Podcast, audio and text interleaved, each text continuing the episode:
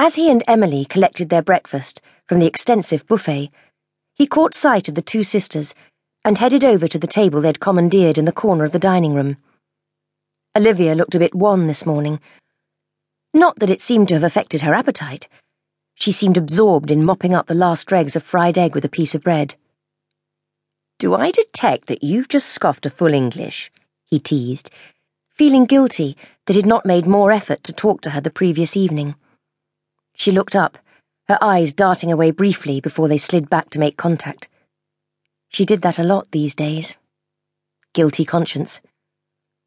Golly, Sherlock. Her smile was feeble, but that wasn't unexpected. She'd never worn hangovers particularly well. No flies on you. Did you really eat a full cooked breakfast? asked Emily, her eyes widening as she slipped into a chair and tucked into a solitary croissant. In her dainty hands it looked huge as she nibbled it delicately. Gosh, I don't know how you could. Startled, he glanced at Emily, wondering if there was more to her words. But there was a dimple in her cheek, and her blue eyes were guileless. Lucky Olivia has such a fast metabolism. Kate's voice floated out from the business section of the Sunday Times. He smiled. Kate could be such a bruiser. So different from Olivia. Tact had bypassed Kate. She said what she thought, whereas Olivia always managed to find something positive in people. Obviously, where she was going wrong with her married man. He was bound to be a wanker. Our Olivia's always been a tall, skinny wench, Kate continued in a mock Yorkshire accent. Then she gave a sigh and rustled the paper. Olivia smiled reluctantly as she caught his eye. It was all show. They both knew Kate only ever read the fashion pages. Just as well, he said, helping himself to a coffee, his hand edging towards the sports section of Kate's paper. Seeing how she's always been partial to a post hangover fry up. And you weren't? Livia snapped. God, she was moody these days. Who was it introduced me to Big Al's greasy spoon? Remember the night after the May ball, Daniel? He didn't remember that particular night, but so many had ended in a similar vein.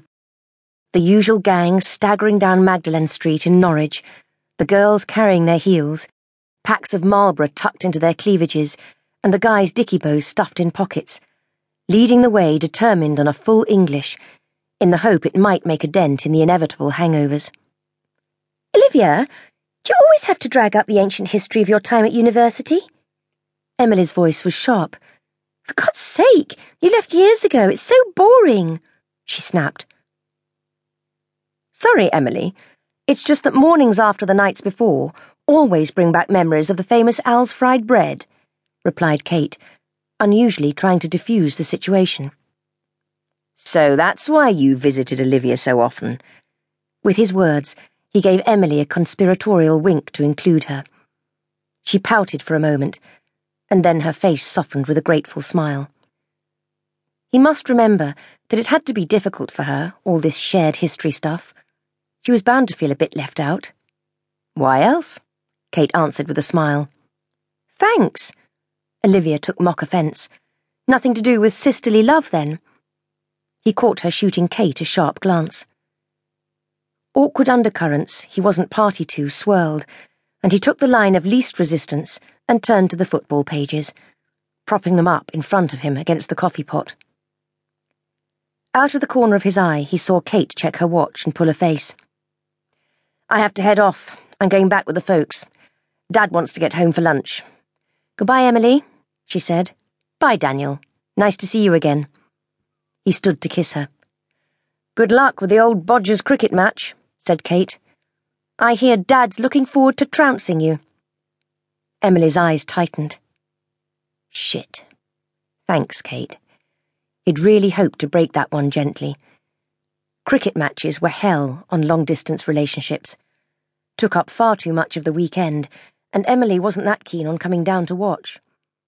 Not that he lived that far from the girls' flat in London, only the other side of Maidenhead. But Emily didn't like the idea of coming out and commuting back to work in the morning.